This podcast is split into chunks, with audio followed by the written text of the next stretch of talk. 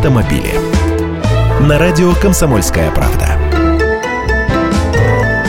Здравствуйте. Популярность отечественных машин растет. Вы можете сказать, что это не от хорошей жизни так получается, но факт остается фактом. В октябре этого года было продано больше 34 тысяч отечественных автомобилей. Это на 11% больше уровня продаж за аналогичный период прошлого года. Естественно, больше всех продает «Лада». За прошлый месяц хозяевами обзавелись больше 23 тысяч автомобилей «АвтоВАЗа». Рост составил 13%. На втором месте грузовички от «ГАЗа» ГАЗа. Рост продаж автомобилей этой компании составил 15%, замыкает первую тройку УАЗ. Продано больше 5000 внедорожников, прирост к прошлогодним продажам 1%. В сумме доля отечественных брендов в октябре нынешнего года составила 27%, подсчитал Автостат. Получается, каждая четвертая новая машина, проданная в России, российской марки, хотя этих марок осталось ровно три штуки. Вообще же падение продаж новых легковых автомобилей на российском рынке в октябре практически остановилось спрос сократился